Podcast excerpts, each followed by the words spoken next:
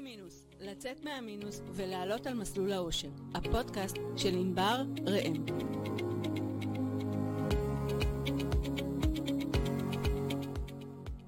שלום וצהריים טובים, שמחה להיות פה היום ברדיו סול. אני ענבר ראם ואתם מאזינים לתוכנית סקיני מינוס. אה, אני רוצה לפתוח קודם כל ולמסור את תנחומיי למשפחות הנרצחים ולמשפחות החיילים. אני רוצה לשלוח החלמה לפצועים ותפילה שיחזרו במהרה השבויים והנעדרים. מהיום, כל יום חמישי בשתיים בצהריים, אנחנו נעביר את השעה הזו ביחד. Uh, בשנים האחרונות כולנו מתמודדים עם הרבה מאוד אתגרים כלכליים, והאמת שאף אחד לא לימד אותנו מהי. התנהלות כלכלית נכונה ואיך להתמודד עם, uh, עם האתגרים השונים. והמלחמה יצרה אתגרים רבים uh, חדשים. בתוכנית אנחנו ניתן מענה לכל, ה, לכל האתגרים, uh, לכל בעצם האתגרי הכסף היומיומיים שאתם מתמודדים איתם, אם זה בנקאות, הלוואות, תקציב, משכנתה, השקעות, שינוי הרגלים ועוד ועוד. Uh, האמת שלא ככה חשבתי שתיפתח התוכנית הראשונה, חשבתי שזו תהיה תוכנית יותר חגיגית, לצערי אנחנו מתכננים ואלוהים צוחק, כמו שאומרים. אה, אז, אה, אבל אנחנו ננסה אה, להעביר את השעה הזאת ביחד כמה ש... כמה ש... ככה, ולתת לכם כמה שיותר ערך וידע ביחד. אז היום אני גאה לארח איתי בתוכנית את עורך דין אראל כהן, ואנחנו הולכים באמת לדבר על, על, על ייפוי כוח מתמשך ועל החשיבות שלו, והחשיבות שלו דווקא עכשיו, ב, בתקופה, בימים הקשים האלה. והראל, קודם כל אני אשמח שתציג את עצמך. טוב, אז uh, שלום לכולם, אני הראל כהן, אני ביום יום שלי, תמיד אני אומר, אני עורך דין לשקט נפשי. בימים האחרונים, כמו שאתם רואים, גם הגעתי פה עם מדים של מד"א, כי אנחנו כולנו פה מתנדבים, כל אחד uh, עושה מה שהוא יכול. Uh, ואני פה באמת, יחד עם ענבר, נסביר לכם מה זה ייפוי כוח מתמשך, למה זה חשוב, אה, איך צריכים להתכונן אה, למקרים שלא יגיעו, אבל צריכים, איך אומרים, אה, לחשוב על זה. ואנחנו פה בשבילכם. מעולה. אז בואו בוא, בוא נתחיל בכלל לעשות סדר, בסדר? בואו נעשה סדר בכלל במושגים. כי, כי אני חושבת שהרבה אנשים לא, מב... לא יודעים בכלל מה זה ייפוי כוח מתמשך. ו, ויותר מזה, גם לא כל כך מבינים את ההבדלים בין ייפוי כוח מתמשך וצוואה. אז בואו בוא, בוא נעשה סדר במושגים בכלל. מה זה ייפוי כוח מתמשך? אז בואי נתחיל uh, טיפה אחורה. אוקיי. באפריל 2017 הגיע למדינה מסמך משפטי חדש שנקרא ייפוי כוח מתמשך. עד אותו תאריך היה בישראל אפוטרופסות. הרבה אנשים מכירים את המילה אפוטרופוס. כן, כן, אני האפוטרופוס עליו. אני האפוטרופוס על כך וכך. אני האפוטרופוס לבן הקטין. זה נקרא מושג אפוטרופוס. מה זה בעצם אפוטרופוס? אפוטרופוס זה אם הגיע מצב של אדם, מכל מיני סיבות, שחלילה הגיע למצב שהוא לא כשיר ולא צלום מבחינה שכלית. אם הוא נפל ושבר את הרגל, אז קשה לו ללכת, אבל אם הוא לא כשיר מבחינה שכלית, מבחינת המערכת, הוא לא יכול לקבל החלטות. וברגע שהוא לא יכול לקבל החלטות, אני בתור בן אדם שקרוב אליו, לא יכול לקבל החלטות בשבילו. לכן, אם חלילה בן אדם נפל במקלחת, תאונת דרכים, חלילה קיבל הלצהיימר, לא יודע מה, הגיע למצב שהוא לא כשיר ולא צלול, בני המשפחה, במקום לרוץ ולשמור עליו בבית החולים, היו צריכים להגיע לבית המשפט כדי למנות אפוטרופוס, להגיש בקשה למינוי אפוטרופוס. משלמים אגרה למדינה, מגישים בקשה וצריכים הסכמות של בני המשפחה. כלומר, יש לנו מקרה של שלמה ורבקה, זוג ח- ח- חיים ביחד 50-60 שנה. הוא האהבה הראשונה של חייה, מה שנקרא. לצערנו הרב, שלמה בתאונת דרכים, לא כשיר ולא צלול. רבקה, במקום לשמור עליו, ובמקום לטפל בו, ובמקום ללכת להיות איתו בבית החולים, היא צריכה עכשיו לרוץ לבית המשפט, לשלם כסף מהכיס, לשלם אגרה, ולהגיד, כבוד השופט, אני רוצה להיות אפוטרופוס על בעלי. אני רוצה לקבל החלטות בשבילו. מה אומר לה השופט? שאלה מאוד פשוטה. גברת, האם יש לך ילדים? כן, ארבעה שיהיו בריאים. איך זה קשור? אני, אין לי זמן להסביר לך איך זה קשור, אבל שתדעי שעל פי החוק הם צריכים לחתום שהם מסכימים שאת תהיי. רגע, כבוד השופט, אולי התבלבלת. אני אשתו, אני, זה החיים שלי. אני מבין אותך, אבל כרגע צריכים שהילדים יחתמו על הסכמה. ואז מגיע הבן הבכור, שהוא גם כן חכם גדול, ואומר, רגע, רגע, כבוד השופט, הוא לוחש לו ככה באוזן. אמא כבר לא מאה אחוז, היא כבר לא בדיוק כשירה. תן לי, אני רוצה להיות אפוטרופוס על אבא. ואז האמא רוצה, האבא רוצה, אה, סליחה, הבן רוצה, מתחילים ביניהם אי זה, בא בית המשפט, עצור, דני, בוא אליי בבקשה. את יודעת מי זה דני? דני זה נציג של בית המשפט. מעכשיו הכל מתנהל דרך דני. הכספים, והחשבונות, והביטוחים, והרפואי, והאישי, הכל הכל דרך דני. אז רגע, האם יכלנו למנוע את הבעיה הזאתי? את התאונה כנראה שלא יכלנו למנוע כי זה מה שקרה. אבל את כל הסאגה המשפטית, את כל הבירוקרטיה המשפטית יכלנו למנוע אם היינו עורכים מיפוי כוח מתמשך. אז אני עכשיו רוצה לשאול אותך שאלה. בבקשה. תבוא גברת רבקה, כן, והיא תגיד, רגע, אבל אני חתמתי על צוואה, יש לנו צוואה משותפת. מעולה. אז שאלה? למה אני צריכה, לא, תבוא לבית משפט, תגיד, הנה, בצוואה כתוב שהכל עובר, אפילו צוואה הדדית. מעולה, מעולה. אז, אה, אז בוא, אז בוא רגע, אז אז- אנחנו ניכנס יותר לעומק, אוקיי. ונגיד, חבר'ה, צוואה, מתחילים לדבר על המילה צוואה רק לאחר פטירתו של אותו אדם. כלומר, רגע אחד לפני, גם אם בן אדם חלילה גוסס, גם אם הוא בן אדם מצב קריטי אנוש, לא יודע מה, ברגע שהוא עדיין, איך- אומרים אצלנו במד"א, ברגע שעדיין יש לו דופק. הוא עדיין פה איתנו, הצוואה לא רלוונטית. כי הצוואה מתייחסת רק לאחר שבן אדם נפטר. ולכן במקרה שלנו הצוואה לצערנו לא אז, רלוונטית. אז אני אחדד רגע את מה שאתה אומר. בעצם מה שאתה אומר זה שצוואה זה מסמך שמה שהבן אדם רוצה לאחר מותו, ו... אה, וייפוי כוח מתמשך זה מסמך שמ- שמעיד מה הבן אדם רוצה כל עוד הוא בחייו והוא לא מעולה. יכול מעולה. והוא לא יכול בעצם לקבל החלטות עבור עצמו, אבל זה עדיין במהלך חייו, נכון? אם אנחנו נצייר ציר זמן, כן. זה שני מסמכים שונים שמשלימים אחד את השני. הייפוי כוח מתמשך הוא מרגע שבן אדם לא כשיר ולא צלול, אוקיי. ועד לפטירתו. גם, גם, אה, גם אה, מנטלית וגם פיזית. נכון. אוקיי. לא. בקטע של, של המנטלי, זה מה שחשוב. כלומר, אם בן אדם, לצורך העניין, הוא מתהלך, וחלילה הוא הגיע למצב שהוא כבר לא מתהלך, והוא פשוט עם כיסא גלגלים, או שקשה לו, או שהוא סיעודי, אוקיי. עדיין, ברגע שהשכל שלו עובד, לא ניתן להשתמש או שהוא. במצב, לא, התכוונתי, או שהוא במצב שהוא לא יכול לקבל החלטות בגלל מצב בריאותי, שהוא או. נגיד מורדם או או, מונשם או, דבר בוודאי. כזה. אם בן אדם מורדם ומונשם, מפעילים את ייפוי הכוח המתמשך שלו. אוקיי. אפרופו, אנחנו מדברים על מלחמה, אה, בשבועיים, שלושה הראשונים שרק התחילה המלחמה, בשעות הראשונות התקשרו אליי עורכי דין. אני עד לפני המלחמה הייתי מקבל ביום ממוצע 100, 120, 150 שיחות טלפון כל יום מעורכי דין להתייעצות. אה, בתפקיד מה קרה מאז. המלחמה? עכשיו זה, מתקשרים אליי אנשים אחרים לגבי רישיון לנשק.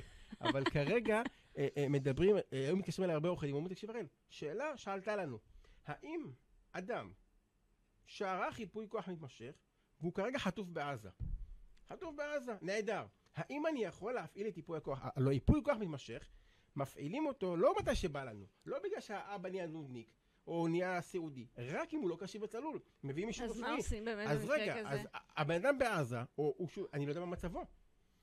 עשיתי שיחות עם האפוטרופוס הכללי מטעם לשכת עורכי הדין, ודיברנו איתם, ואמרו לי, תקשיב טוב הראל, חד משמעית, אם יהיה מצב של מישהו שנחטף והוא נמצא בעזה, או שהוא נעדר, והוא ערך ייפוי כוח מתמשך, כמובן לפני, והמשפחה תצהיר ש, שהוא לא איתנו, מה שנקרא, אנחנו לא יודעים איפה הוא, יפעילו את ייפוי הכוח מתמשך, למרות שאין אישור רפואי במקרה של מצבו. אבל עד היום אני יכול להגיד לך, שעוד שלא לא- קיבלנו מקרה אה, אה, של בן אדם אה, במצב הזה. סתם אם אנחנו כבר מדברים, עד היום 150 אלף אנשים ערכו ייפוי כוח מתמשך בארץ. 150 אלף אנשים ערכו ייפוי כוח מתמשך, מתוכם 5,000 כבר הופעלו. כלומר, 5,000 אנשים הגיעו למצב שלצערנו הם כבר לא כשירים, כבר לא צלולים, והפעלנו את ייפוי הכוח המתמשך שלהם, ונכנסנו בעצם בנעליים שלהם ומטפלים בהם. כמובן שגם חלק מה-5,000 כבר נפטרו, אבל בגדול המספרים, אני, אני שמח שכמה שפחות אנשים יפעילו, כי תמיד אני, תמיד כשאני אה, מחתים לקוח, אני אומר, תקשיב, לכהנים יש ברכה, ברכה של כהן. אז אני, אחרי שחתמת, אני מברך את האדם שלא נצטרך להפעיל את ייפוי הכוח המתמשך. לעומת זאת בצבא אני לא יכול לברך את זה, כי זה ברכה, לשווא, בסוף כולם הולכים, כולנו הולכים, מתישהו נלך. מתי שהוא נלך. אתה יודע שיש ש- שני דברים קבועים בחיים, מוות ומיסים. בסדר, זהו. חוץ מזה. הכל אה, זה. אבל תגיד לי, עכשיו, אנחנו בסופו של דבר תוכנית של כסף, אז בוא תסביר לי. מהמקום של הכסף, בסדר? מהמם. מה, ייפוי כוח מתמשך, למה זה חשוב? או, היא בטח, בטוח יש לך סיפורי מקרה, אה, תספר לי איזה סיפור אחד. איפה זה בא לידי ביטוי? למה זה כל כך חשוב שיהיה כסף, ש, שיהיה ייפוי כוח מתמשך דווקא בנושא של הכסף? לצורך הדוגמה, יש לנו זוג כן. אפשר לחזור עוד פעם לשלמה ורבקה, כן. הם כוכבי הסרט שלנו, כי כל החיים שלנו אנחנו מה שנקרא בסרט. כן. ושלמה ורבקה ביחד, הכל בסדר, חשבון משותף. חשבון משותף. ורבקה רוצה במצב הזה להוציא כסף. להביא כסף, להביא מטפלת. להביא כסף, להביא עגלה. להביא כל מיני דברים רפואיים. ברגע שהבנק מזהה שיש פה בחשבון אדם שמונה לו אפוטרופוס אם לא ערכנו ייפוי כוח מתמשך, או שהפעלנו את ייפוי כוח מתמשך שלו, זאת אומרת, בשני המקרים, הבנק מחויב על פי החוק לחסום את החשבון. למה? כי הבנק אומר, רגע, אני לא יודע מה קורה בשטח. מבחינת המערכת, עד היום היה 50% שלו, 50% שלה, כרגע יש את ה-50% שלה. ה-50% שלו לכאורה יכולה לעשות מה שהיא רוצה בחשבון, יכולה למשוך, יכולה להוציא, יכולה ללכת, יכולה לבוא, ואנחנו לא יכולים לשמור על הזכויות שלו, ולכן הם מחויבים לחסום את החשבון. עד מתי? אם ערכנו ייפוי כוח מתמשך בזמן, בבקשה, הנה ייפוי כוח, הוא ביקש שאני אטפל בעניינים הרכושיים שלו, שאני אוכל לשלם את החשמל, שאני אוכל לשלם את המים, שאני אוכל להמשיך לקנות, שאני אוכל אפילו, את יודעת מה, לעשות טסט לאוטו. האוטו רשום על שמו, צריך לעשות טסט לאוטו. זה כלכלי, זה כספי, זה דברים שחייבים שיהיה מוכן מראש, כי אם לא, אני צריך ללכת לאפוטרופסות, אני צריך ללכת לבית המשפט, ורגע, לחשבון משותף. אדוני, זה הכללים. צריכים להגיע לבתי המשפט, או לכל מיני גופים כאלה ואחרים, או להביא אישורים מיוחדים. למה? גם ככה הבירוקרטיה בארץ ארוכה ומפותלת, מתמשכת, אפרופו ייפוי כך מתמשך. אנחנו לא רוצים להגיע לשם, אנחנו אומרים, אם כבר קרה המקרה, בוא נתכונן. אם דיברנו מקודם על הצבא, יש אנשים שקוראים לייפוי כוח מתמשך צבא בחיים. סוג של צבא, זה לא, זה לא המושג המשפטי, אבל סוג של, כאילו צבא, מה בן אדם ביקש שיעשו. יותר מזה אני אגיד לך, היה לנו מקרה, לא הרבה, אבל היו כמה מקרים בודדים, של בן אדם שעבר אירוע מוחי. ארבעה חודשים, לא היה כשיר וצלול. אשתו טיפלה בעניינים שלו. כשהוא חזר לעצמו, הוא הביא אישור רפואי שהוא בסדר, והוא חזר לתפקד. כלומר, זאת אומרת, מבחינתנו... זה הפיך. נכון, זה הכל, הכל החיים, איך אומרים, הכל הפיר חוץ מהמוות אנחנו- שדיברנו. גם פה במקרה הזה, אבל בסדר. בייפוי כוח מתמשך, ברגע שהפעלנו אותו, אם הוא חוזר אחורה למצב שהוא טוב, אפשר להחזיר את המצב לקדמותו. איזה גיל מתאים לעשות ייפוי כוח. מתמשך? תקשיבי, השאלות שלך, אחת-אחת. בגדול, הייפוי כוח מתמשך היום בארץ, על פי החוק, מגיל 18 ומעלה. זאת אומרת, אני כל- יכול- כל אחד שהוא בגיר. כל אחד שהוא בגיר מגיל 18 ומעלה. אני יכול להגיד לך שהלקוח הכי צעיר אצלי במשרד בן 38, והלקוח הכי מבוגר בן 104. אם אנחנו כבר מדברים, אולי יהיה לו פה פינה של שידוכים, הלקוח בן 104, מחפש כלה? לא, לא, אלמן פעמיים, הוא מבקש מישהי רצינית בסביבות גיל ה-90, והוא מוכן לשאול את ההורים שלה אם הם עדיין בחיים. אבל אם נהיה רציניים, מגיל 18 ומעלה, למרות שרוב האנשים היום, אני חושב שנופל להם האסימון בגיל 40 ומשהו, אני- 40 וקצת. תגיד, אה, רוב האנשים שעושים אצלך ייפוי כוח מתמשך הם בגילאי באמת 40-50? כי לדעתי רוב האנשים שעושים את זה, זה מבוגרים. יש לזה, כאילו יש לזה מודעות כלפי. ההורים, ו... יפה. אז כשאנחנו התחלנו את הייפוי כוח מתמשך לפני שש שנים בערך, אז רוב הלקוחות שלי היו גיל 70-80 ומעלה. הייתי מסתובב עם החבר'ה האלה, 70-80, הייתי מספר להם בדיחות, והיו נקראים מצחוק, והרצאות, והכל טוב ויפה. אבל לאט לאט הגיל התחיל לרדת, ואני אסביר גם למה. מתי נפל להם האסימון? יום אחד עשיתי ייפוי כוח מתמשך לאדם בן 75, שהבן שלו בן 50. הבן הבכור בן 50. כשהבן הבכור בן 50 חתם שהוא יהיה מיופה כוח במקרה הצורך, הוא הגיע הביתה, סיפר לאשתו. יש הרבה אנשים שלא עושים שום צעד בלי לדבר עם האישה. הוא התקשר, אמר לי, תקשיבי, עשיתי לאבא ייפוי כוח מתמשך, והוא סיפר לה מה זה, עשה לה מיני הרצאה. ואז היא אומרת לו, רגע, אבל מה איתנו? הוא בן 75 לכאורה, זה הגיל שלו, אבל מה איתנו? אתה, אתה זוכר שקרה לשכן בן אה, 48 שהוא קיבל דום לב? אתה זוכר שהיא בת 42 אה, אה, תאונת דרכים? כאילו, אתה מתחיל להבין שאין לזה גיל. אז אמנם אנשים בני 18, 20, 25, 30, עדיין לא בראש. הם עכשיו, תהיה להם סיבות. אבל אנשים לאט לאט מתחילים להבין, אני מעריך... משפחות, ש- כן. משפחות, כן. ויש, אם, אם יהיה לנו זמן בתוכנית, אז יש גם מסמך שנקרא הבעת רצון. מה זה הבעת רצון? זה מסמך משפטי שאומר, רגע, ייפוי כוח מתמשך שומר על אותו אדם. אבל אם לאותו אדם יש קטינים, מי שומר על הקטינים? לצורך העניין, אחת, אה, אה, אה, חד-הורית, גרושה, אלמנה, לא יודע מה, נפצעה בתאונת דרכים. היא לא כשירה ולא צלולה? בוודאי. הפעלנו את ייפוי הכוח המתמשך שלה, אימא שלה מטפלת בה. מי מטפל בילדים שלה בני 8 ובני 12? מי מטפל בהם? יש מסמך שנקרא הבעת רצון, שבעצם היא מביעה את רצונה, שאם חלילה יקרה משהו לה, אז חוץ מהייפוי כוח מתמשך שישמרו עליה, ישמרו גם על הילדים שלה. שיגדלו בחינוך דתי, שיגדלו באזור אה, ראשון לציון, שלא, היא יכולה לפרט מה היא רוצה. כלומר, אנשים מתחילים להבין שגם המסמכים האלה חשובים. אפרופו הבעת רצון עלה, שהיה את המקרה של איתן בירן. את זוכרת באיטליה, ששני כן. ההורים ובלאגן, כן. והוא יהיה אפוטרופוס והיא אפוטרופוס. והיה ריב אה, מי יהיה אפוטרופוס. נכון. שם במקרה הם נהרגו. אז זה היה יותר בשביל צוואה, אבל גם אם קורה מקרה כזה, ששני זה ההורים... היה אבל מי יטפל בילד גם. לא משנה. מבחינת המערכת, כן. אם היה מסמך משפטי שאומר, הילד יגדל אצל הסבא כאן, או הילד יגדל בחו"ל, או לא יודע מה, זה מה שקורה. כי בסופו של דבר המטרה של המסמכים האלה זה להבהיר את הרצון של אותו אדם, מה הוא רוצה. עכשיו, אם אני רוצה להביע את רצוני, אבל אני רוצה שילד אחד יטפל בבריאות וילד אחר יטפל בכסף. מעולה. כי, כי נגיד זה שמטפל בבריאות הוא לא, הוא וכסף לא מעולה, מתחברים. מעולה. אז אפשר להחליט שכ... שכל אחד יטפל ב- בייפוי במישהו כוח אחר? מתמשך, אנחנו ממנים אנשי אמון. אוקיי. אני אומר את זה הכי ברור לכל הלקוחות, אנחנו לא מממנים כי לא נעים. לא נעים יצא למילואים. אפרופו כולם עכשיו במילואים, גם הלא נעים יצא איתם. אנחנו מבחינת המערכת ממנים אנשים שהם אנשי אמון שאנחנו סומכים עליהם. לצורך הדוגמה, אם הבן שלי יועץ מס, או חשב שכר, או לא יודע, הוא מומחה לכסף, הוא יכול לטפל רק בכסף.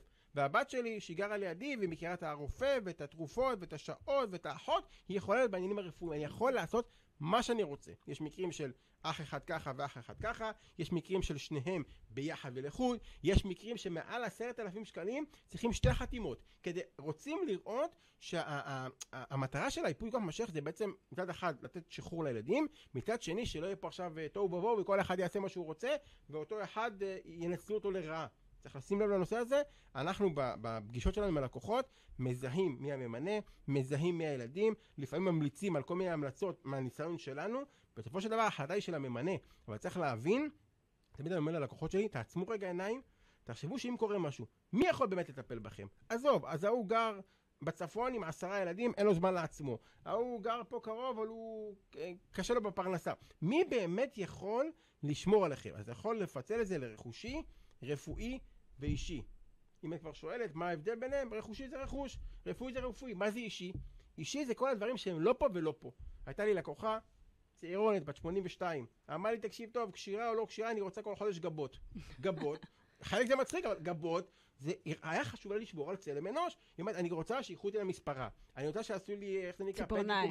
כי, כי זה חשוב לה להישאר. רק ג'ל. יפה, אז כל הדברים האלה ניתן לרשום בייפוי הכוח המתמשך. אפילו היה לי לקוח שאמר לי, תקשיב טוב הראל, אם קורה מה שקורה, אני רוצה שהבן שלי החמוד והיקר יקנה לכלב פאפי, הנה הכלב פאפי פה לידי, שיקנה לו שק של בונזו כך וכך. אמרתי לו, עד כדי כך? הוא אומר לי, תקשיב טוב, אני אגיד לך מכל הלב, כי אנשים נפתחים בפגישות האלה. הוא אומר לי, הבן שלי קמצן. אם אני לא ארשום לו, יקנה לו שק תירס. ברמה כזאת שהיה חשוב לו, שגם שהוא לא כשיר חלילה, שישמרו על הכלב. כי אנחנו צריכים בסופו של דבר להגיע למצב שאנחנו שומרים על המקסימום שאנחנו יכולים ללקוחות שלנו. אז אני, זה, מה שאני חושבת זה, עכשיו זה כאילו, האם יש בקשות מיוחדות מעולה. שאנשים מבקשים בעקבות המלחמה? זאת אומרת, האם המלחמה גרמה?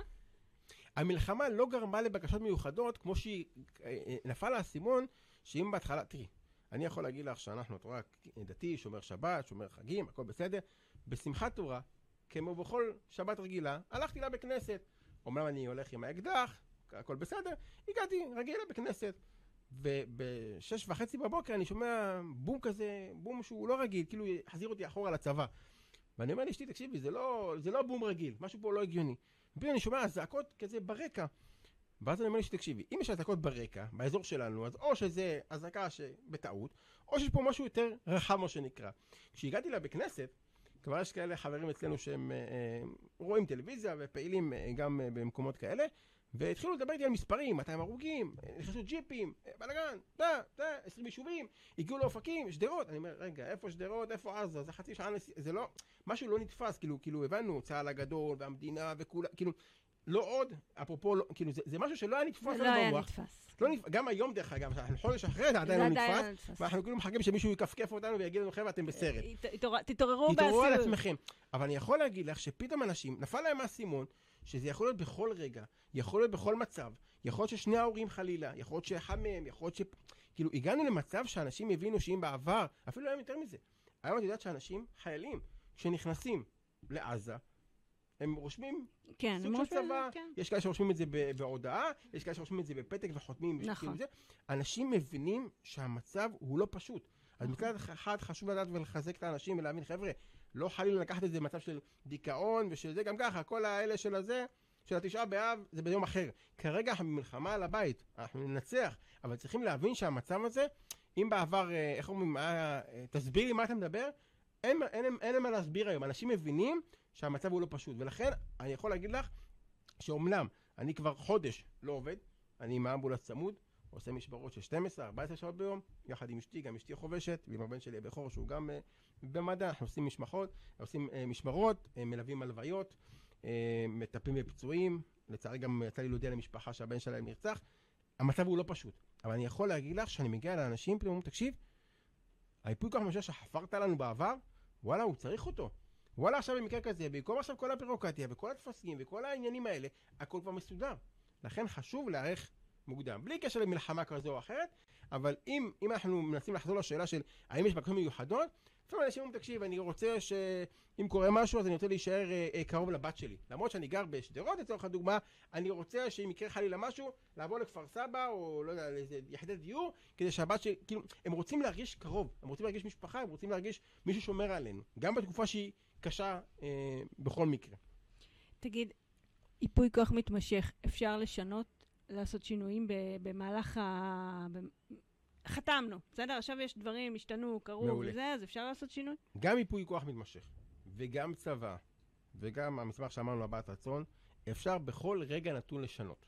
מתי אי אפשר לשנות? בשני מקרים. מקרה אחד, שאותו בן אדם כבר לא קשיב ולא צלול, אז כבר מה שנקרא מאוחר מדי, okay. אוקיי. או אם הוא נפטר.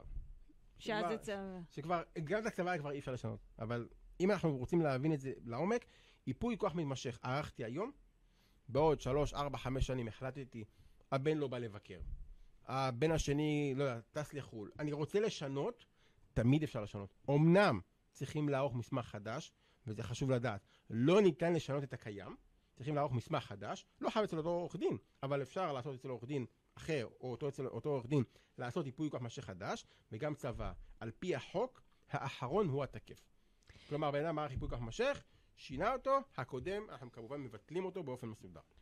תראה, ההתמחות שלך זה ייפוי כוח מתמשך, mm-hmm. ובאמת הסברת את זה הרבה, אבל אני רציתי, אני רוצה בכל זאת, בגלל החשיבות של הנושא ובגלל המצב שהוא מאוד אה, אה, שביר, אם אתה יכול לתת איזה מילה על צוואות, כאילו בכל זאת, בוודאי. כמה כללי אצבע, מה חשוב בוודאי. שיהיה, מה, מה כדאי, מה היית ממליץ כאילו לעשות? אז ככה, קודם כל, יש כמה צוואות היום במדינה. יש צוואת יחיד, יש צוואה הדדית, יש צוואה בכתב יד, יש צוואה של uh, שכיב מרע, יש כל מיני סוגים של צוואות. אני אתמקד בצוואות העיקריות שרלוונטיות אלינו. בגדול, על פי החוק, צוואה היא עניין אישי. כלומר, אני יכול להכין צוואה אחת, אשתי יכולה להכין צוואה אחרת לגמרי. אני יכול להיות מהשיקול שלי להביא את הכל לבן הבכור. אשתי יכולה להביא את הכל לבן הקטן. אני יכול להביא לשכ... לא משנה מה, אפשר לעשות מה שרוצים בצוואת יחיד. בסדר? צוואת יחיד היא מתחלקת, היא כמובן מתייחסת לחלק שלי. כלומר, אם אנחנו שני בני זוג, חצי חצי, אז אני לא יכול להשתלט על החלק שלה, אני יכול בחלק שלי להחליט שאני רוצה להביא למישהו אחד. זה צוואת יחיד. צוואה הדדית לעומת זאת, היא צוואה שיש בה את עיקרון ההסתמכות. אני סומך עלייך, את סומכת עליי. מה זה בעצם אומר במילים שלנו? הבן או בת הזוג אומר, תקשיב, אם קורה משהו לבעל, הכל עובר לאישה. אם קורה משהו לאישה, הכל עובר לבעל. ורק לאחר מכן, זה עובר לילדים, שווה בשווה, או חלקים אחרים, אבל זה נקרא צוואה הדדית. הרבה, קורה, הרבה מקרים קרו כבר, לא הרבה, אבל קרו מקרים שלצערנו הרב, שזה לא נתפס, אבל קרו מקרים של אבא ואימא שלא ערכו ייפוי כוח ממושך, לא מעניין, ככה עכשיו כרגע בצבא. הם לא ערכו גם צבא, וברגע שהם לא ערכו צבא, שימי לב, האבא נפטר, והילדים על פי החוק, יש את חוק הירושה. מה אומר חוק הירושה? אם בן אדם נפטר ולא ערך צבא, חצי מהזכויות שלו לאשתו, וחצי מהזכויות שלו לילדים. לילדים. לצורך הדוגמה, לאישה עכשיו יש 100% שלה, 100% שלו. עכשיו בחצאים זה חצי חצי. אם קרה משהו לבעל, חצי משלו הולך לאישה, וה-25% הולך לילדים. קרה מקרה, ולא אחד לצערנו הרב, שבאו ילדים, שהם כבר לא ילדים, הם בני 50, בני 60, ויש להם ילדים, ויש להם נכדים, ויש להם משכנתה, ואמרו, רגע, רגע, עם כל הכבוד לאימא, היא כבר קרוב לגיל 80, היא גרה בבית של שמונה חדרים, עוד שהיינו ילדים, מה היא צריכה בית של שמונה חדרים? בוא נמכור את הדירה, נעביר את אימא לדירה קטנה של שלושה ארבעה חדרים, נקבל את חלקנו, נעזור לילדים שלנו להתחתן, נשלם את המשכנתה וכל מיני דברים אחרים. והוציאו אישה מבוגרת מהבית. כי מה לעשות? זה החוק, זה החלק שלהם. לכן, בצוואה הדדית, אם הבני זוג סומכים אחד על השני, אף אחד לא יכול להוציא אותם מהבית, אנחנו גם רושמים את זה בתוך הצבא, הם שומרים אחד על השני. ולכן, אם המשפחה, הזוג, הם בקשר טוב ביניהם והכל מסודר, עדיף שתהיה צוואה הדדית, היא יותר חזקה. אבל אם כל אחד מהשיקולים שלו, צוואה, אה, צוואת יחיד. אם אנחנו מדברים אה, אה, על צוואה של שכיב מרע, שזה סתם כבר בשביל ללמוד, אם בן אדם מרגיש שהוא הגיע חלילה לפני המוות, מה זה אומר? בן אדם עבר תאונת דרכים, בן אדם נפל משהו שהוא רציני, והוא לא כתב כלום. הוא אומר למי שלידו, שים לב, כל מה שיש לי הולך לכך וכך. מבחינת החוק, אם אותו אדם יבוא ויגיד מה שהוא אמר, אותו אדם יקבל את הכסף. אבל, אם עבר חודש והבן אדם חי, הצוואה בטלה. כלומר, צבא השפיכים מרע זה רק אם... אבל זה סתם, זה טיפ למתקדמים. אבל מבחינתנו הצוואות שרלוונטיות, צוואת יחיד, צוואה הדדית. פיני מינוס, לצאת מהמינוס ולעלות על מסלול האושר. הפודקאסט של ענבר ראם.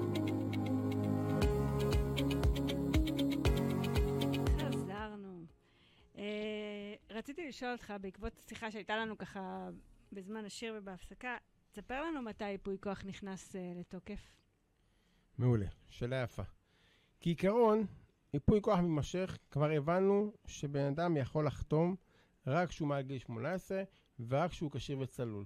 לכן, בכל מיני מקרים שאנשים מתקשרים, אבא התחיל דמנציה, אבא כך וכך, אימא, כך, צריך להבין, אנחנו לא רופאים. אמא שלי תמיד אמרה שהיא רוצה שאני אהיה רופא, אז אני לקחתי ממנו רק את הכתב. את הכתב של הרופאים יש לי, אבל חוץ מזה, חוץ מזה אני קצת חובש, אולי זה קצת קשור לרפואה, אבל זה עדיין לא רופא. אבל מבחינת המערכת, הפעלה של ייפוי כוח מתמשך מתבצעת רק כשהבן אדם לא כשיר ולא צלול. כלומר, אם החתימה הוא כשהוא כשיר וצלול, ההפעלה הוא כשהוא לא כשיר ולא צלול. זאת אומרת, אי אפשר להפעיל את, ה, את היפוי כוח המתמשך כשהבן אדם אה, עוד אה, בצלילותו. חד משמעית. בן אדם ערך היום ייפוי כוח מתמשך, עבר חמש-שש שנים, רוצים להפעיל אותו. ההפעלה מתבצעת על פי החוק, על פי רופא מומחה. על פי רופא מומחה. בא רופא, אפשר גם להגדיר את זה אחרת, אני יכול להגדיר שזה יהיה רופא משפחה, אני יכול להגדיר שזה יהיה רופא גריאטרי, פסיכיאטרי. אה, עזבי שיש גם כאלה אנשים שלא מאמינים ברפואה, יכולים גם לבקש אה, אה, שהשכנה תפעיל את זה. אני לא בעד, אבל כעיקרון יש הגדרה מה להפעיל, אבל מבחינת המערכת אנחנו יכולים להפעיל ייפוי כוח משך רק כשיש לנו מסמך שאומר שהבן אדם לא כשיר ולא צלול. ברגע שהוא לא כשיר ולא צלול, אנחנו מביאים אישור, אני החתום מטה, דוקטור כך וכך, רושם שהבן אדם הזה, לאחר בדיקה, לאחר, אה, לא יודע מה, עיון בתיק הרפואי, הנ"ל לא כשיר וצלול, רק אז אפשר להפעיל את טיפוי הכוח המתמשך.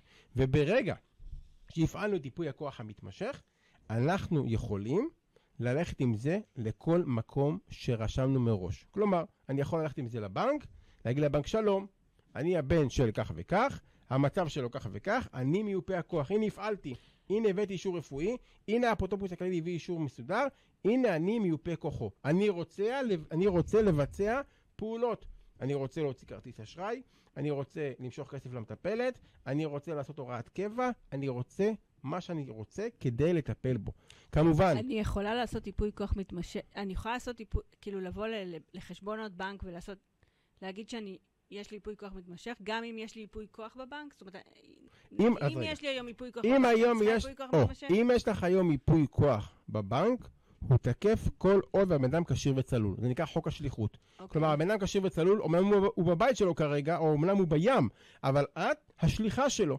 אבל ברגע שהוא לא כשיר ולא צלול, כל ייפויי הכוח בטלים ומבוטלים. Okay. יש אוקיי. אחד שהוא חריג, שהוא לא, שהוא לא מתבטל גם אחר הפטירה, זה ייפוי כוח שמדבר על מקרקעין. אני עכשיו לצורך העניין עושה עסקה במקרקעין, בא לי לקוח שמשלם כסף, קונה דירה, מחר בעל הדירה, המוכר אה, אה, נפטר, אז מה, אין לי גיבוי? יש ייפוי כוח, מה שנקרא בלתי חוזר, בעניין של מקרקעין, אבל שאר ייפויי הכוח בטלים ומבוטלים, ולכן רק אז ייפוי הכוח המתמשך נכנס לתוקף. כלומר, יש מצב שהבן אדם יהיה בריא חמש שנים, קיבל משהו ונפטר ולא הפעלנו את ייפוי כוח מתמשך, וכל המצב שלצערנו הרב, בן אדם נפל במקלחת, אירוע מוחי, אלצהיימר, לא חסר צרות, ואז הוא נכנס בנעליו של אותו אדם. יש, יש, אה, יש לך איזה מקרים שנתקלת בהם שבנקים לא כיבדו בוודאי. ייפוי כוח? בעבר, וזה חשוב, השאלה מצוינת, בעבר הבנקים לא הכירו. הבנקים לא ידעו איך, איך לעכל את הנושא הזה. איך להתמודד עם זה. היה, לפני חמש-שש שנים, הם היו רגילים לייפוי כוח שלהם, הם היו רגילים לייפוי כוח הנוטוריוני, פתאום הגיע להם מתמשך הזה, לא הצליחו להבין.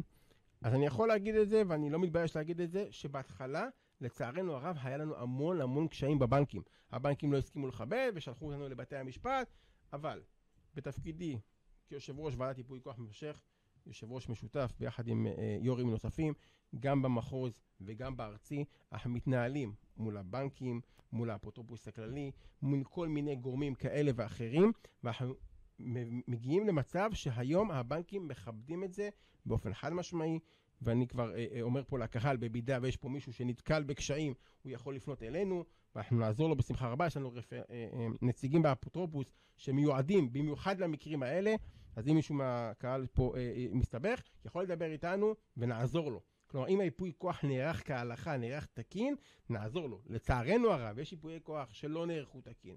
שמעו, אני סומך על מיופת כוחי ב-100%. נו אוקיי, אז מה? זה כמו שפעם הסברתי, באחת מההרצאות, אני אגיד לך, ענבר, תקשיבי בבקשה. קחי בבקשה 500 שקל, תעשי לי קניות. מה תשאלי אותי? מה לקנות לך? מה לקנות לך? מה? לא, לא, אני סומך עלייך, תעשי לי קניות. אוקיי, אבל הרי, מה חסר לך? עגבניות? חסר לך חלב? חסר... אז גם פה, בייפוי כוח מתמשך יש סעיף שנקרא הנחיות מקדימות. מה זה הנחיות מקדימות? אני מנחה אותך בתור מיופה כוח, מה אני רוצה שתעשה. א' או ב' או ג', אני רוצה במקרה רפואי להישאר בבית, עם מטפלת, עם מצלמות. אני רוצה שתעביר את האוטו שלי טסט. אני רוצה א', אני רוצה ב', אני רוצה, כמו שאמרתי, שתעשה לי תסרוקת. אני יכול לרשום את כל האני מאמין שלי בתוך ייפוי הכוח המתמשך. ואז הרבה שואלים, אז רגע, מי יבדוק את זה? מי יאכוף את זה? אז כמובן, זה אנשי אמון. אם אתה לא סומך על הבן שלך שיטפל בך, אז uh, צר לי, לצערי. אבל בסופו של דבר, היפוי כוח המתמשך הזה, גם בבנקים, גם בבתי חולים, גם בכל מיני מקומות כאלה ואחרים, אם יש בעיה, אנחנו מטפלים בה במיידי. אבל בגדול, בשנים האחרונות הם מכבדים את זה לגמרי. כמובן שהכל צריך להיות מסודר בהלכה מקדימות, אבל חד משמעית מקבלים את זה. אני יכולה לעשות ייפוי כוח מתמשך ללא ידיעת אחד הילדים שלי? כן. זה חוקי? כן. אם הוא לא מיופה כוח. למה?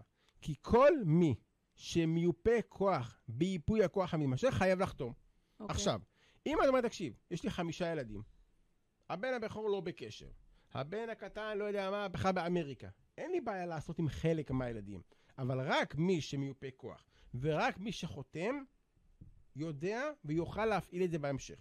אבל כשקורה מקרים של בן אדם שאומר, תקשיב הראל, אני לא רוצה את א' או את ב' או את ג', ואני מתחיל להבין שיש פה אולי משהו מעבר, אני חופר, אני נובר, אני רוצה להבין מה קורה פה. כי על פי החוק, לא צריכים, ואני מדגיש את זה, לא צריכים להביא אישור רפואי לעריכה של ייפוי כוח מתמשך. מה רשום בחוק? התרשמותו של עורך הדין. אוקיי. Okay. התרשמותו של עורך הדין.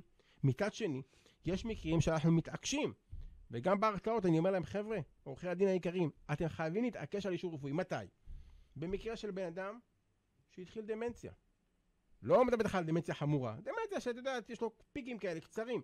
אין בעיה, לך לרופא, אם רופא מטפל יגיד שהוא בסדר, וההתרשמות שלך, כמובן ביחד, היא בסדר, תוכל להמשיך הלאה, ואם לא, לא פעם ולא פעמיים, שחררתי לקוחות.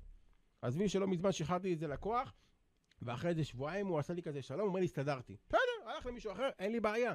אצלנו, מה שנקרא, לא בבית ספרנו. אנחנו צריכים לשמור על הלקוח. אבל אם אני יודע שלצורך העניין, הבן אדם לא בקשר מסוים, או שאני יודע שמחר יכול להיות שאותו בן או אותו בת שהם לא בקשר, והם אפילו שונאים אחד את השני, הוא פתאום יגיד, למה אחותי ולמה זה, והוא יתנגד, כמו שמתנגדים בצבא, הוא יתנגד לייפוי הכוח במשך, פה אני מדגיש ואני אומר ללקוח, שמע לי, בשבילך, תביא אישור רפואי. בשנייה אחת יביאו לו, כי הוא כשיר, הוא צלול. כן. אבל אנחנו צריכים למנוע, אנחנו לא יכולים למנוע את ההתנגדות, כי מי שירצה להתנגד תמיד יכול להתנגד. אבל אנחנו יכולים להכין, אה, להכין את המבצר, שגם אם יתנגדו, ינפנפו אותו, כי יבינו שזה לא עוזר, כי הבן אדם היה כשיר וצלול. הנה עכשיו יש לנו במקרה תיק בבית משפט, של, אה, שעדיין מתנהל, של שני אחים ואח שלישי, האח השלישי גר בחו"ל, והאח השלישי החליט, רגע, היפוי כוח פחות מעניין אותי, אבל בירושה, בירושה מגיע לי פה חלק, אז הוא עכשיו אה, מתחיל להתקומם, אמרתי לו, חבר'ה, ייפוי כוח. קראנו לעורכי דין, קראנו לזה, בדקנו את הצירים, אנחנו כרגע עדיין בתיק מתנהל, אבל גם בית המשפט מבין שאם זה רצונו, רצונו הוא כבודו. אם בעבר ניסינו להבין מהי טובתו של אדם, מה זה אפוטרופסות? בן אדם כבר לא כשיר, אנחנו מנסים להבין מה הכי טוב בשבילו. האם אשתו? האם הבן? האם השכנה? מהווים מה טובתו. פה עברנו מטובתו לרצונו, מה הוא רוצה. אדוני, מה אתה רוצה? תרשום. תגיד, יש הבדל בין אפוטרופסות לייפוי כוח מתמשך? חד משמעית. או, זו שאלה שאני צריך לשאול אותה בהתחלה בהתחלה. אפוטרופסות, מעבר לזה שמה שנקרא זה הדור הישן, ואפרופו הילדים כל פעם מחפשים את האייפון החדש ואת הדור החדש והכל חדש, אז אפוטרופסות, זה כמו שאני אומר, יש כביש רגיל ויש כביש 6. מה ההבדל ביניהם? עזבי את המחיר. כל, כמו כל דבר, כל שירות עולה כסף, אבל מה ההבדל ביניהם? כביש 6 הוא כביש מהיר. בסדר? כביש מהיר.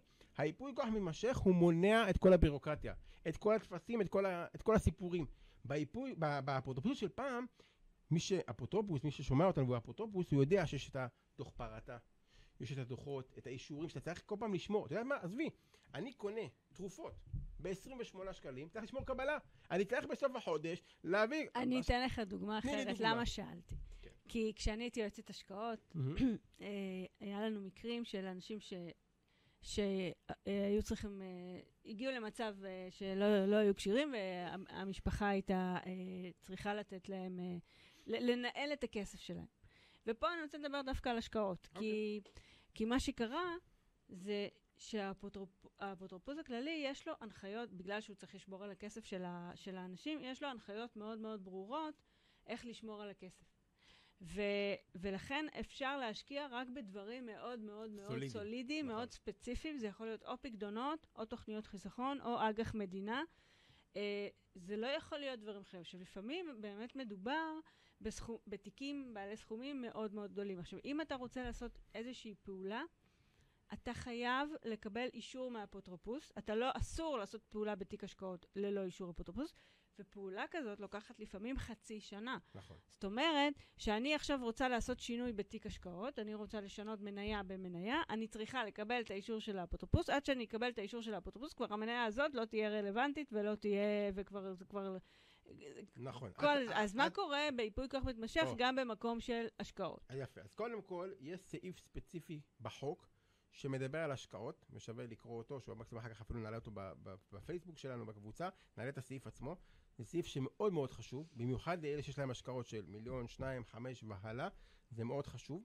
יותר מזה, יש נייר עמדה, נייר עמדה של האפוטרופוס הכללי, בגלל המצב, בגלל שראינו שהבנקים, אה, אפילו יותר מזה, היו מצבים בהתחלה שהיו מפעילים ייפוי כוח מתמשך, היו מבקשים מהבנק שגם להשאיר את המצב הקיים, להשאיר את הכסף באג"ח הספציפי הזה, אולי מחר זה יקרוס, אולי מחר זה יהיה זה, היו מבקשים גם פה אישור של בית משפט. ולכן, הגענו להבנות עם האפוטרופוס הכללי, הגענו לנייר עמדה, הגענו לסעיף מאוד ברור בחוק, ואנחנו גם רושמים את זה. וזה חשוב לשים לב אם אתם אה, אה, עורכים ייפוי כוח מתמשך, אצל עורך דין, תוודאו שהוא מכיר את הסעיף והוא רושם את הסעיף הרלוונטי שמדבר על השקעות. כלומר, עד סכום מסוים, נגיד היום זה מיליון, עד סכום מסוים לא צריכים אישור של בית משפט. מעל סכום מסוים כן צריכים אישור של בית משפט. אבל ברגע שאנחנו רושמים את זה, ואני יכול להגיד לך שמאחורי הקלעים אנחנו עובדים על זה מאוד מאוד קשה בתור ועדה, בתור יושבי ראש, סגנים, כל, כל אחד בתפקידו הוא, אני סך הכל בורג במערכת, כולנו ביחד אה, באותו סירה כדי לעזור ללקוחות שלנו. אני יכול להגיד לך באופן חד משמעי שהסכום הזה של המיליון שכרגע מוגדר בחוק שזה מיליון, הוא יעלה כנראה לשלוש, לחמש, לשבע או ללא הגבלה. כרגע המלחמה היא על, על איזה סכום. אז זה אומר שבעצם... ברגע שיהיה רשום בתוך ייפוי הכוח מתמשך, שאני סומך על דני, מיופה הכוח, שיוכל להמשיך להתנהל מול אה, יעקובוביץ', שהוא הסוכן... אה, הוא המנהל, ב... המנהל ב... הפיננסי. הפיננסי, או מול ענבר, היועצת הבכירה שלי, לא משנה מה, לא. ברגע לא. שאנחנו עושים את זה, יהיה להם יותר קל להתנהל, ולא יצטרכו אישור של בית משפט.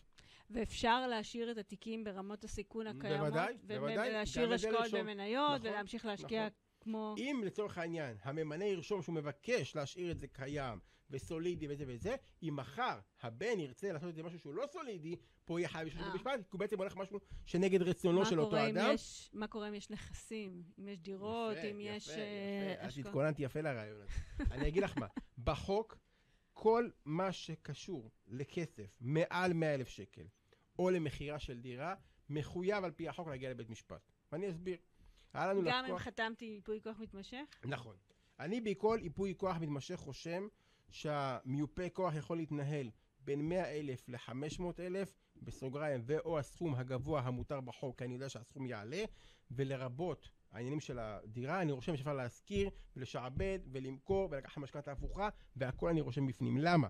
כי על פי החוק, אם בעבר, כמו שאמרתי, על 28 שקלים היית צריך לשמור קבלה באפוטרופסות, היום נתנו לך אוויר, אמרו עד 100 אלף, אהלן וסהלן, תתקדם. אבל מעל, זה כבר משהו שהוא גבוה מדי, אני רוצה להבין שזה לטובתו של אותו אדם. אז אם ראינו שבן אדם רצה לקחת 150 אלף שקל כדי לשפץ את הבית של אבא שלו, כדי שיהיה מקום לעוזרת או לעובדת הפיליפינית או לא משנה מה, או להרחיב את החדר בשביל העגלה, או מעלית, או... אין בעיה. מבינים שיש סיבה ותוצאה, הכסף הולך לאותו אדם. או בן אדם שגר בקומה רביעית בלי מעלית. קשה עכשיו להרים את האבא ולהוריד אותו, אז מה עשו? מכרו את הדירה באישורו של בית המשפט, ועברו לקומת קרקע בשתי רחובות ליד, שני רחובות ליד. כלומר, היפוי כוח מאוד גמיש. אנחנו, עורכי הדין, יודעים שזה רשום בחוק, ויודעים שצריכים את אישור בית המשפט, אנחנו רושמים את זה. למה? כדי שלשופט יהיה יותר קל לאשר. גם השופט זה בן אדם, בסדר? הוא ידע, הוא יקרא, אוקיי. דני ביקש שבמקרה הצורך ימכרו את הדירה בארלוזורוב, ההיא המושכרת, ולא את בית המגורים ברחוב יעקב אה, ז'בוטינסקי. אז יהיה יותר קל להתמודד. כמובן שאם לא נרשום כלום, נגיע במשפט, נצטרך להוכיח להם, אנחנו רוצים שיהיה, המטרה בעצם בייפוי הכוח מתמשך, זה לא לתת למיופי כוח לעשות מה שהם רוצים, איך אומרים, ללא, בלי הגזמה, אנחנו רוצים שהם יוכלו לשמור על אותו אדם. המטרה של ייפוי הכוח מתמשך, הלקוח שלי, דרך אגב, הלקוח שלי בתור עורך דין, זה הממנה. זה האבא, האמא, זה הממנה, זה לא הילד. הילד יכול לדבר איתי, להתייעץ איתי, לשאול אותי שאלות, אבל הלקוח שלי, הדיבור שלי, הוא עם הממנה תמיד, גם השכר טרחה שלי, גם השיחות שלי, גם הפגישות שלי, תמיד זה מול הממנה.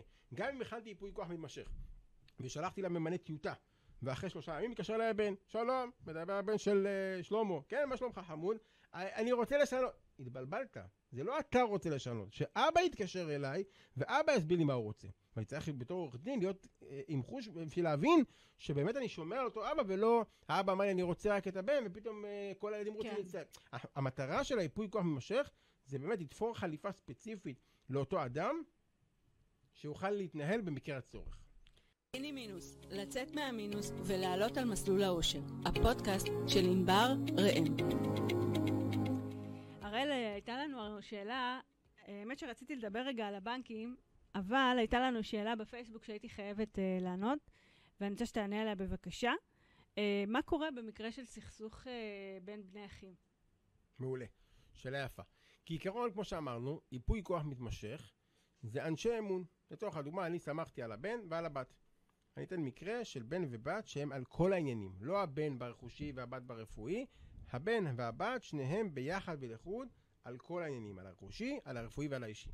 מבחינת המערכת, ברגע שאחד מהילדים מרגיש, הלוא הוא מפה כוח הוא יודע מה קורה, כן? הוא, הוא נכנס לאתר, הוא נכנס לאפליקציה, הוא, הוא יודע מה קורה. במידה והוא מרגיש שאין שיתוף פעולה, במידה והוא מרגיש שיש פה איזה חלילה ניצול, או אה, אה, משיכה של כספים מיותרים שלא הולכים לטובתו של האבא, הוא בכל רגע נתון יכול להתריע בפני האפוטרופוס, יש מייל ייעודי ספציפי שמדבר על הנושא הזה, כמו סוג של אה, בקרת איכות כזה, שאפשר לדבר ולהתלונן, וכמובן הוא יכול לפנות לבית המשפט.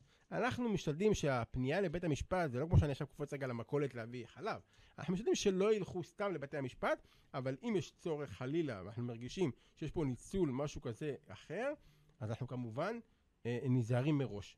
ובייפוי כוח מתמשך, כמה ששאלו מקודם, האם, זו שאלה נשמעת אה, אה, מוזרה, אבל האם מיופה כוח בייפוי כוח מתמשך יכול אם מישהו בייפוי כוח מתמשך בתור מיופה כוח, יכול להחליט, חבר'ה, אני עכשיו בתור הבן שלו, רוצה לערוך צבא בשמו. לערוך צבא בשמו. לרשום שכל... או, שאלה יפה. אז חד משמעית, יש מה שנקרא עניין אישי. אני לא יכול לעשות צוואה בשם ממנה. אני לא יכול לבחור בבחירות. את זוכרת שאז היה לנו כן. כל כמה חודשים בחירות, אז גם אתה לא יכול לבחור... שהיה הרבה יותר, אה, יותר, יותר בוחרים מאוכלוסייה, בוא נגיד. אז בתקופה של הבחירות, גם אתה לא יכול לבחור, בשם הממנה, אתה גם לא יכול לאמץ, שם, לאמץ ילד בשמו. זה נשמע מצחיק, אבל זה דברים שהם רשומים בחוק. יש דברים שאי אפשר לעשות, אבל רוב הדברים ניתן. עכשיו, יש גם מקרים ששואלים, מה קורה שבן אחד מנצל את האבא, או את האימא, ועושה העברות, או מכין העברות, ושאר האחים לא יודעים. זו שאלה שקורית המון. לצערנו הרב, אין לנו באמת איך לאכוף את זה. מהבחינה הפשוטה, שצוואה זה עניין אישי. אם לצורך העניין, את הולכת, עושה צוואה אצל עורך דין, הוא לא יכול מחר לפרסם את זה בפייסבוק, או באינסטגרם, או אני לא יודע מה לרשום, הוא עשה צבא אצלי. אין לנו באמת מידע. לכן, כמובן, אם המשפחה בקשר טוב, מי הסתם יודעים מה קורה, אבל כשיש סכסוכים בין אחים, או שיש מקרה של אנשים שעושים, בדרך כלל ההתנגדויות והמלחמות מתחילות לאחר פטירה. כלומר, אין לנו איך דרך לעלות על זה בהתחלה, אלא אם כן גילינו את זה, או שמענו, או אני לא יודע, אבל אם לא שמענו, לוקח אה, אה, את הזמן שלנו ומתחילים אה, אה, להילחם. אני יכול להגיד לך, שאם בן אדם היום נפטר, זה לא שמחר בבוקר אתה יכול ללכת בשמו לבנק. ברגע שהוא נפטר, אתה צריך לחכות למה? רגע, רגע. לצו... אה, בבקשה. זה אני, זה, רגע, אתה מדבר על, ה, על הבנק, אז אני רוצה רגע להיכנס פה. בבקשה, הבנקים זה את, כן. הבנקים זה אני. טוב. אז רגע, התחל, העלית פה את הבנקים, אז תן לי רגע לדבר על בבקשה. הבנקים. אני חושבת שזה חשוב מאוד, שזה מידע שמאוד חשוב שלכולנו, שכולנו יהיה, ונעשה קצת סדר בנושא של הבנקים, מה כדאי ומה לא כדאי שיהיה ומה זה אומר. אז תראו, מה שקורה זה ככה. אה, במקרה מוות של אחד, של אחד מבעלי החשבון בחשבון, ב, ברגע שיש חשבון משותף, מה שקורה ב, במקרה מוות של אחד הבעלים, אה, החשבון נחסם, אוקיי? עד שאנחנו מקבלים או צו ירושה או צו קיום צבא. למה זה קורה? כמו הרבה דברים, בת- כמו בצבא שהכל נכתב בדם, גם פה הכל נכתב בדם. זאת אומרת, הבנקים חטפו המון המון תביעות מיורשים ש... שנתנו, חילקו את הכסף לפני שהיה צבא, ולכן. ה- כדי להגן על כלל היורשים, מה שהבנקים עושים, ברגע שיש פטירה, הם... החשבון נחסם, ואם יש ייפוי כוח בחשבון, הייפוי כוח בטל ומבוטל. עכשיו, הדבר שהכי חשוב לעשות זה לבדוק היום שיש סעיף אריכות ימים בחשבון. סעיף אריכות ימים אפשרי רק בחשבון משותף, כי בחשבון יחיד לא צריך סעיף אריכות ימים. חשבון יחיד זה רק אני מנהלת את החשבון, אם חס וחלילה קורה לי משהו ואני עולה למעלה, עוצמת עיניים, החשבון נחסם, אין מישהו אחר. אבל מה קורה אם אני ובעלי ביחד בחשבון? אם חס וחלילה קורה לי משהו, אני רוצה שהוא ימשיך את החשבון. חשבון כספים גם שלו, פעילות רגיל. ולשם כך יש את, את סעיף אריכות ימים. אה, זה בעצם מאפשר לנותר בחיים להמשיך להפעיל את הפעילות השוטפת שהייתה קודם. בכל מקרה, חשוב מאוד להגיד שלא ניתן למשוך כספים משמעותיים מהחשבון עד לקבלת צו ירושה או צו קיום צבא. היה לי מקרה של לקוח ש... אה, בשנות ה-80 המאוחרות לחייו, שאשתו נפטרה.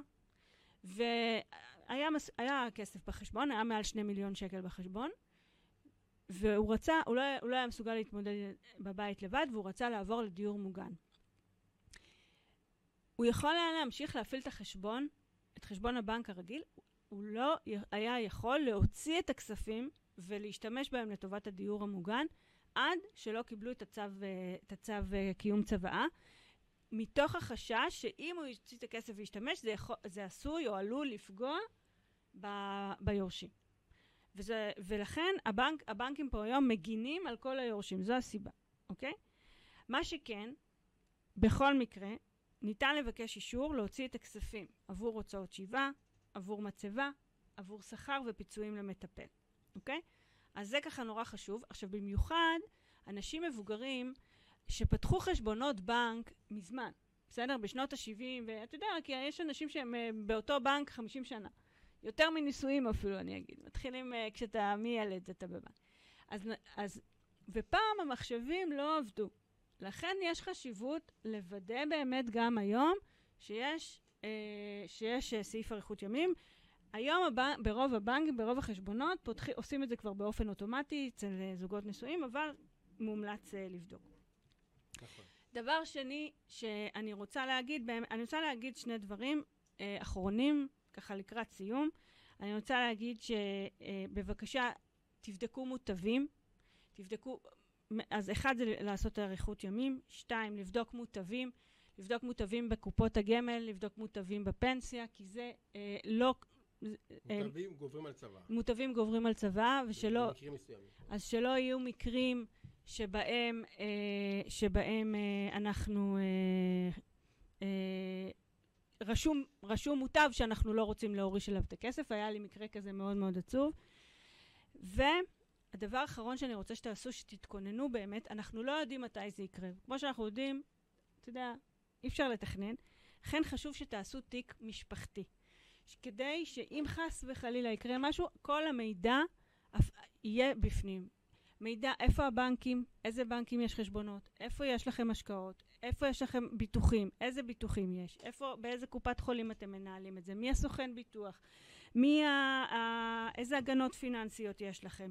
אה, לבדוק, ת, אה, תרשמו שם באמת את כל ה... אם יש לכם אה, צבא, תכניסו את הצבא, את היפוי כוח המתמשך. אה, אפילו הייתי שמה שם גם אה, אה, צילומי תעודת זהות. אה, תשימו, אם יש לכם עסק, גם הוראות לגבי העסק, מה שאתם רוצים. את כל הדברים האלה, תשימו בפנים. כמו שעושים תיק לידה. כן, בדיוק. מתכוננים ללידה. רק פה צריך להתכונן גם ליום שאחרי. הייתי לא מזמן אצל לקוח, שהוא הראה לי שבתוך הצבא, בתוך התיק הזה שאת אומרת, הוא הכין את הצבא והוא הכין שם איזו תמונה של שני אחים מחובקים. הוא אומר, כל, אה, לא יודע, שמחה של האבא, שהילדים יישארו... אבל בסופו של דבר, מה, מה האבא רוצה? מה אמא רוצה? שהילדים יישארו מאוחדים ושלא יריבו, כי כסף בא, כסף הולך. אבל חשוב באמת שהכל יהיה מסודר כדי למנוע אה, מריבות אה, מיותרות אה, לכולנו. אז הראל, אני רוצה להגיד לך תודה. אני רוצה אה, להודות לך על כל הידע ו- ועל עצם זה שבאת, ואני רוצה לאחל לכולם ימים שקטים וימים טובים, שנדע שקט ושלווה, ובאמת, רק טוב. תודה רבה לכם, אנחנו נתראה ביום חמישי הבא, בשתיים בצהריים.